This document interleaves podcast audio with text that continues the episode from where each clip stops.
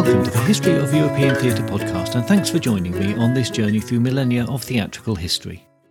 Episode 60 Just for Fun The Medieval Secular Theatre. Last time, Everyman took us to the personalised view of the fate of mankind as seen within the framework of the medieval mindset. The impression after three episodes on morality plays might be that medieval men and women never had any fun and lived their lives in the fear of God and the impossibility of securing eternal life. And undoubtedly, that was a big part of their lives. But we all like a laugh and some fun to one degree or another. And we have proof of that from the Greek theatre onward, and I think that that shows that human nature hasn't changed so much throughout history, and that humour and fun must have played a part in medieval life. Indeed, it's surely arguable that where the grind of life is very hard for most people, where they do get the chance to let go, to unwind, to enjoy themselves, then they do it to the extreme. Once again, we risk making generalisations to cover the length of the long medieval period, but for many, life was a hand to mouth existence, still governed by the successes or failures of crops, and an individual's ability to remain productive in their work.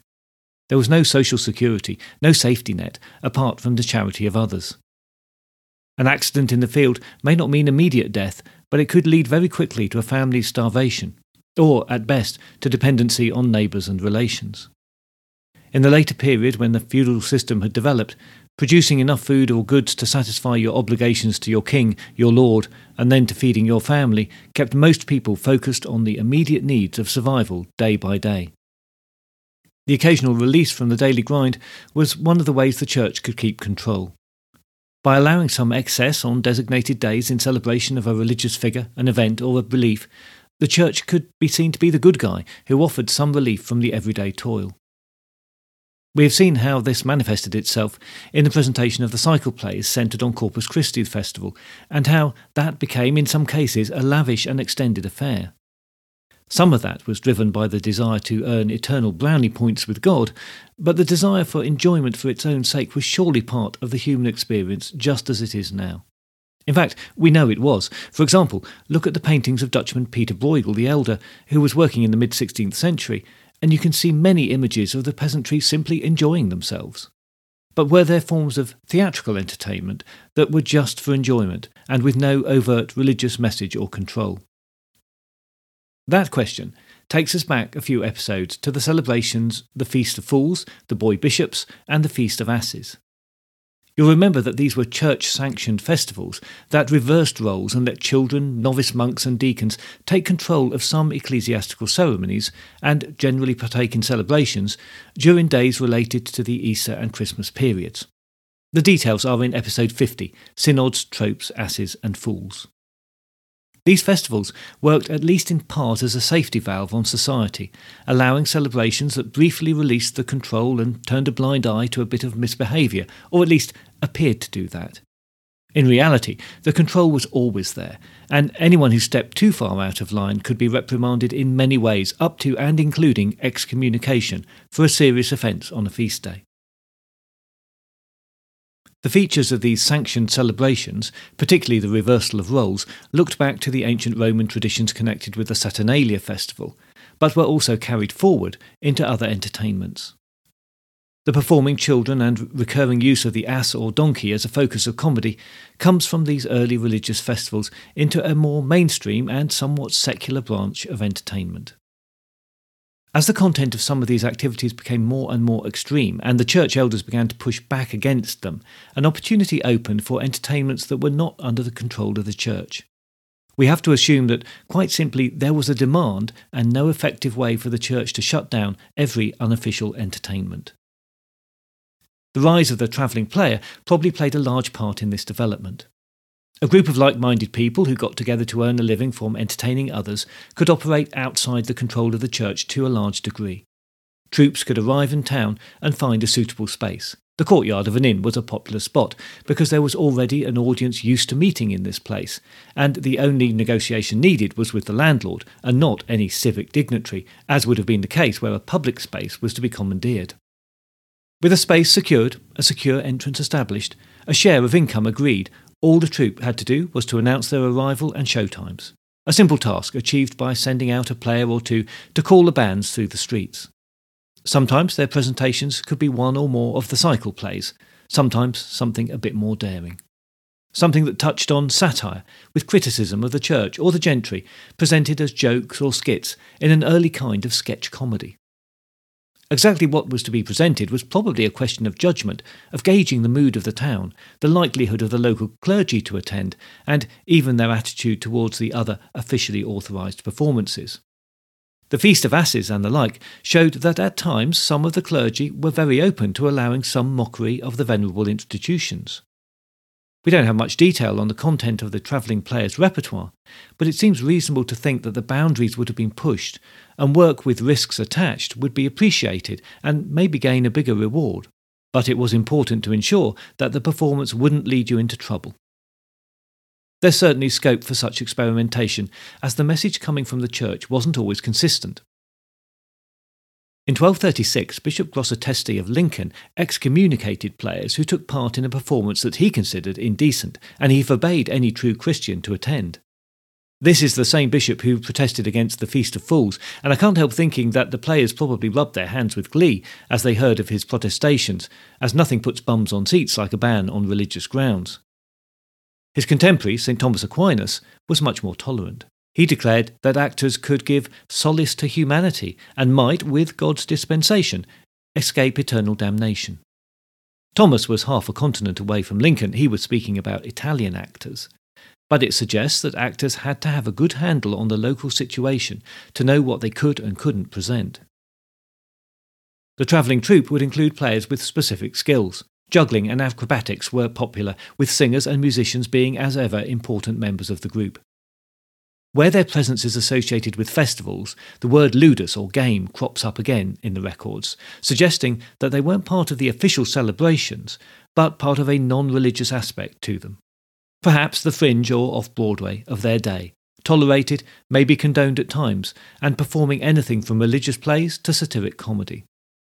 That may have included aspects taken from the Feast of Asses and the like, and in the few examples we have, the extent of the boundary pushing sounds quite extreme. In 1384, Bishop Grandison of Exeter felt compelled to issue a ban to prohibit the antics of a travelling troupe. He said, A certain sect of malign men who wear a monkish habit chose a lunatic fellow as abbot, set him up in the theatre, blow horns, and for day and day beset in a great company the streets and places of the city, capturing laity and clergy, and extracting ransom from them in lieu of sacrifice. They call this ludus, but it is sheer rapine.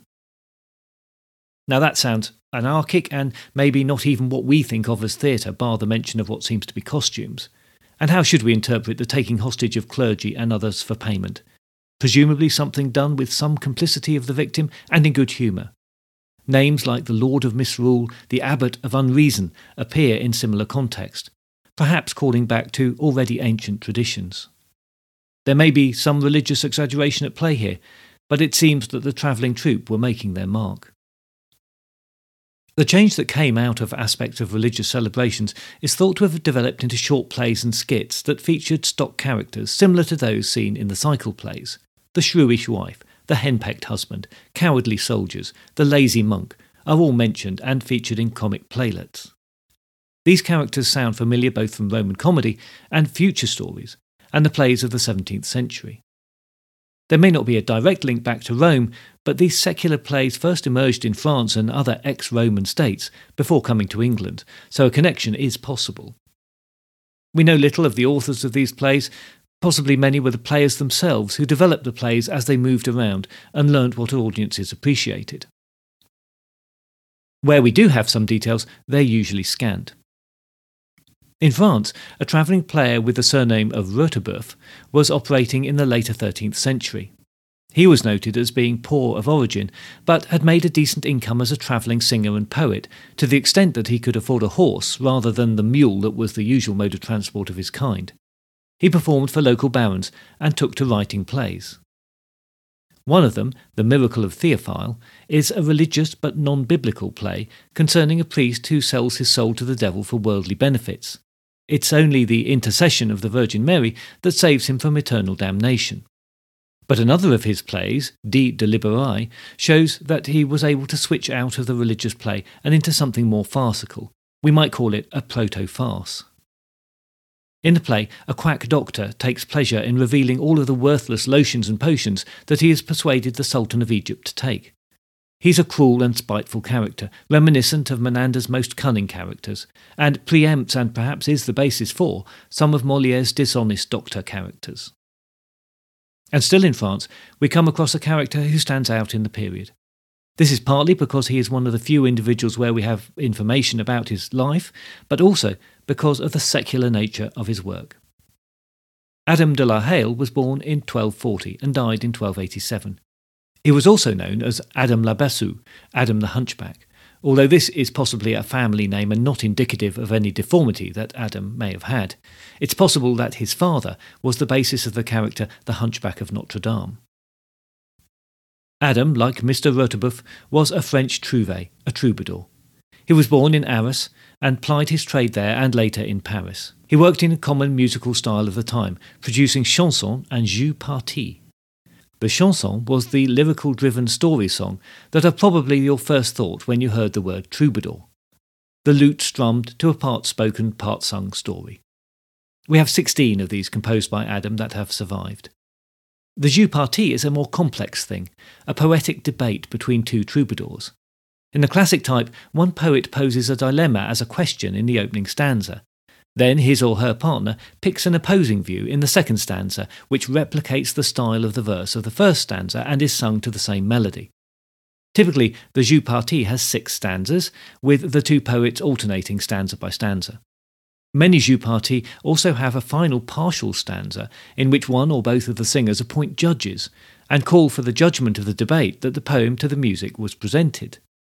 So the outcome is virtually never given within the jeux partis itself, and would have been the subject of audience discussion after the performance. Over 200 examples of the form have survived, and Adam was one of its main exponents. That survival is largely due to a significant collection from the 13th century, the Montpellier Codex.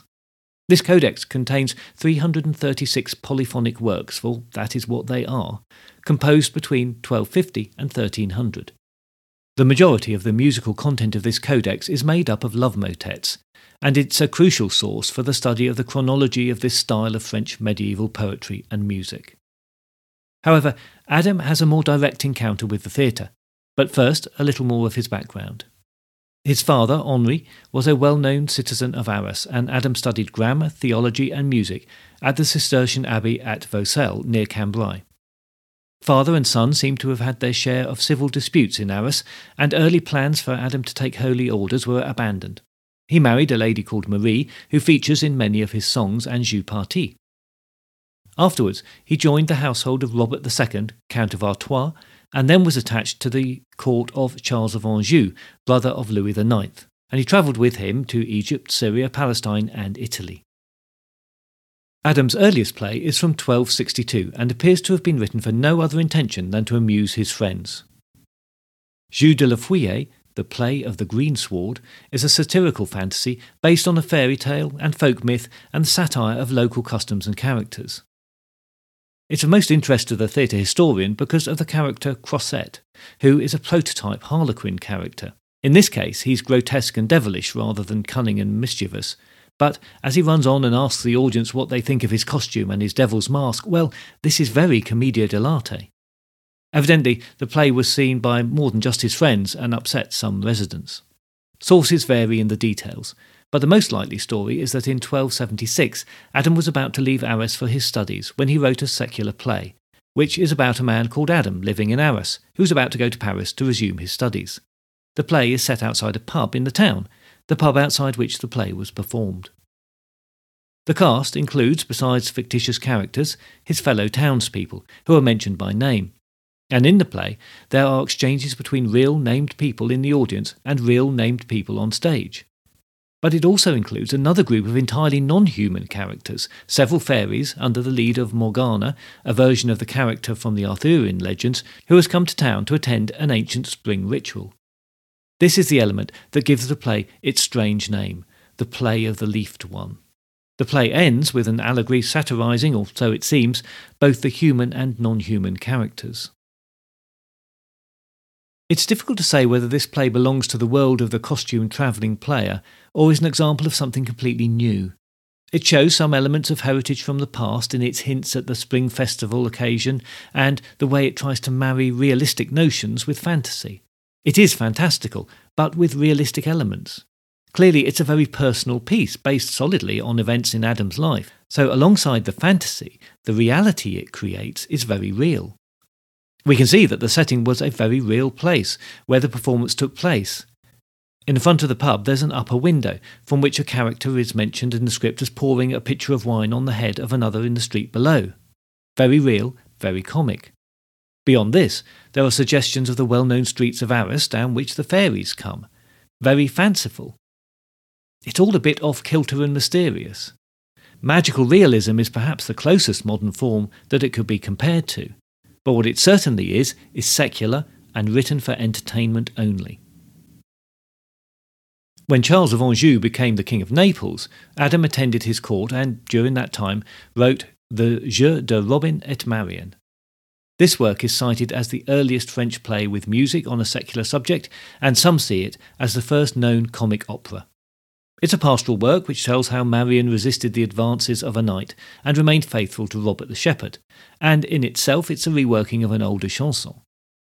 The jeopardy, if we can even call it that, is soon resolved, and singing and dancing ensues. It consists of a dialogue intercut with refrains already current in popular songs. The melodies to which they're set have a character of folk music and are more spontaneous and melodious than the Jeu Parti, the more elaborate of his songs. It is what would become a typical pastoral drama in the early years of the European Renaissance. So, if we accept that Adam's work is the forerunner of both farce and operetta, and there is a good argument for that, it makes him out as being very well ahead of his time by several centuries. And whether Adam was merely one of a number of ingenious minds working in an early and now somewhat lost theatrical form as early as in the 13th century, or whether he was an unparalleled innovator far in advance of his time, well, for the lack of evidence, we really can't say. Perhaps more typical of the development of the short secular comedy is The Farce of the Worthy Master Pierre Pathelin. This is from about 1470 and of unknown authorship. A dishonest lawyer feigns madness to avoid making a due payment to a merchant. He's then engaged to represent a shepherd accused of stealing his neighbour's sheep. His advice to the accused is simply to answer "bar" like a sheep to every question the judge puts to him, and thereby proving that his years of sheep tending have fuddled his brain. The ploy works, and the man is acquitted. But when the solicitor comes to collect his fee, the shepherd will only reply as he did to the judge, and the solicitor walks away empty handed. It's a short play, telling a neat joke where the unscrupulous get their just rewards and the simple shepherd gets the better of the supposedly clever man. Again, echoes down the centuries of Menander and Plautus. Another example that works in a similar turn is The Man Who Married a Dumb Wife. When an old man marries a pretty young woman, he thinks the fact that she is mute will not be a problem. But eventually her total silence palls, and he engages a surgeon to restore her voice. To his dismay, he finds her never ending chatter and nagging unbearable, so he pays the same doctor to make him deaf. Equilibrium is thus restored, and the marriage continues in a newly found happy state. This particular play had a life well beyond its own time, thanks to the 16th century novelist Francis Rabelais, including mention of a performance of it by travelling players in a marketplace in his novel Gargantua and Pantagruel. From there, it was picked up by Anatole France, who produced a new one act version in 1915, and it's also been used as the basis for a ballet. In the early 1200s in France, something like a guild of comic entertainers was formed, as revelries around the Feast of Fools were extended and turned more secular. Their style was buffoonish comedy. They exchanged the priestly robes for the fool's cap, and their style soon spread to performing groups within trade guilds, who provided entertainment at the private meetings held by the guilds. Through these connections, between and across the guilds, this form made its way through Europe and to England. It's also about this time that the bladder on the stick became a common feature of comedy, allowing the wielder of said bladder to beat fellow performers and audience members in a comic manner. This feature also crossed into the mystery plays, with comic characters often using and carrying the same implement. If you think of the traditional image of the court jester from this period, then you're close to how these comic performers appeared. Their brightly coloured costumes still had protrusions that developed from the ass's ears that originated with the Feast of Fools and the Feast of Asses. But the skits and playlets were no longer primarily religious. They did, however, appear as curtain raisers for the more serious mystery and morality plays. Quite how these comic and possibly crude plays sat alongside the morality plays isn't clear, but they do seem to be the precursor for the farce and comedy of the late 15 and 1600s. As they travelled, the troupes also performed for local lords as after banquet entertainment, and a few performed for kings and princes too. Enjoyment of their skills literally went from the highest to the lowest, and in time, lords and kings recognised an advantage in retaining players in their service. They were not only kept to provide private entertainment for their master, but at times were sent out to perform professionally at other great houses or at festivals, and thereby contributed to their upkeep and promoted their master in the meantime. In the mid 1400s, a guild of actors was created in England and recognised by King Edward IV. In 1469, he placed his own household minstrels in charge of it. Henry VII, who was a notoriously financially prudent king, had four players in his permanent staff, and his son Henry VIII doubled that number, and Elizabeth increased it again to twelve. Both in England and on the continent, the patronage of kings and powerful landowners, who at times were effectively the kings in their immediate regions, allowed the players and burgeoning playwrights liberties that would have otherwise not been allowed. But there were always limits. Councillors for Charles VIII of France had a whole troupe put in prison in 1486, when a line in their play suggested that the French court was muddy water invading the king's clear spring. They were freed after a special hearing in Parliament, but with knuckles firmly rapped. Twenty years later, Louis XII declared that acting troupes could expose any injustice and ridicule perpetrated by those who were abusing their power without fear, as they could give him a truer account of his kingdom than his courtiers did. He did then add that if they said a word against his queen, he would have them all hung.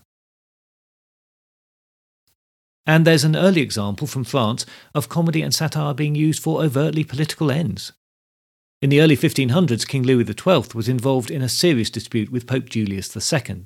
On Shrove Tuesday, 1511, he allowed one of his favourite playwrights, Pierre Gringoire, to present a satire, to which all from the highest to the lowest were invited. The piece had been summarised like this the author, dressed in the petticoats of the Holy Church, disported himself for an hour or two as the warlike pontiff, who was represented as disguising unbounded hypocrisy and libertarianism under the cloak of religion, and seeking to increase his temporal power at the expense of the French, and as obtaining support amongst bishops and abbots by offering them rich benefices and other bribes. At the end, King Louis begins to suspect that His Holiness is not the Church, and in point of fact, is only a sort of fool's mother. The play was followed by a morality in which the Pope appears as an obstinate and confessedly immoral person. Really strong stuff that clearly, without sanction from the King, would not have been allowed. The production was at least partially successful. The French Parliament was not in favour of the King's aggressive policy towards the Pope, but did agree to pay some of the costs towards the production, signalling to the king that their position had softened. This is a single example of continental drama getting political. Generally, it was far too risky to produce a political polemic, and such pieces were wisely avoided. In England, there isn't a truly secular play we know about until 1497, when Henry Medwell, chaplain to Cardinal Morton, Archbishop of Canterbury, wrote a piece to be performed as an entertainment at the Cardinal's Christmas banquet. It concerns a Roman senator's daughter who is loved by a noble and a plebeian. The play is a series of debates between the suitors, first involving the Senate and then various guests at a banquet, and although this doesn't sound promising, some critics find it clever and thoughtful and revealing of changing social attitudes under Henry VII. Medwell is the oldest named English dramatist where we have a complete work, so he's worthy of a mention for that alone. His work was short and designed to be an entertainment. He and others also wrote short pieces in the vein of morality plays, where the aim was to bring home an easily understood moral message. But these types of plays, or playlets, were prolific and popular and became known as interludes. The form was the basic model for the court masque produced by the likes of Ben Jonson in years to come, but the interlude is a difficult thing to define precisely. They're first mentioned about 1300 with a work called The Student and the Girl, And then about 50 years later, there's a reference to an interlude over the overcharging by leather workers that the Bishop of Exeter felt necessary to ban. Now, unfortunately, no other information about these pieces has survived. In 1425, there was an interlude performed for the king featuring a debate between a group of tradesmen and their nagging wives. The best guess is that they developed as entertainments performed between courses of a banquet and could be moralistic, religious, or comic depending on the occasion and the guest list. An alternative suggestion is that short introductory plays were always part of the Corpus Christi setup, and from there they moved into the banqueting setting and became part of the travelling player's tool bag. In the later medieval period, there were writers well known for producing interludes. The most famous was John Heywood. He worked through most of the 1500s, dying in 1580, and had the advantage of being the son in law of a printer and parliamentarian who moved in the upper circles of the court. His works, therefore, made it into print, and his career was assisted by the likes of Chancellor Sir Thomas More. In the early years of the reign of Henry VIII, he produced polemical works in support of the king. He also wrote six plays, which have survived, which owe debts both to the morality play and to the French comedy of the time. Henry VIII's sister was married to the French king, so there was considerable cultural exchange at the time between France and England, and Heywood seems to have tempered the moralistic element of his plays under this influence. All the plays are virtually plotless, simply being debates and discussions on a moral question between different characters. Some scholars see in some interesting intellectual debate and occasional moments of wit, but there really is little else to attract interest in them today. Heywood was lauded as a poet, singer, and playwright, but after Thomas More's demise and the increasing religious reforms, he was imprisoned for allegedly being involved in a plot against More's successor, Thomas Cromwell. He was imprisoned and then pardoned, but lived out his life in exile so he could retain his Catholic beliefs. He was frequently forced to move across Europe as Protestant influences caught up with him, and eventually he died in Belgium. The irony is that in his plays, the priests are often shown as corrupt hypocrites, and he was seen as the exponent for the Reformation. In fact, he never set out to teach, scold, or persuade. He just wanted to entertain. He said that he desired not to teach, but to touch.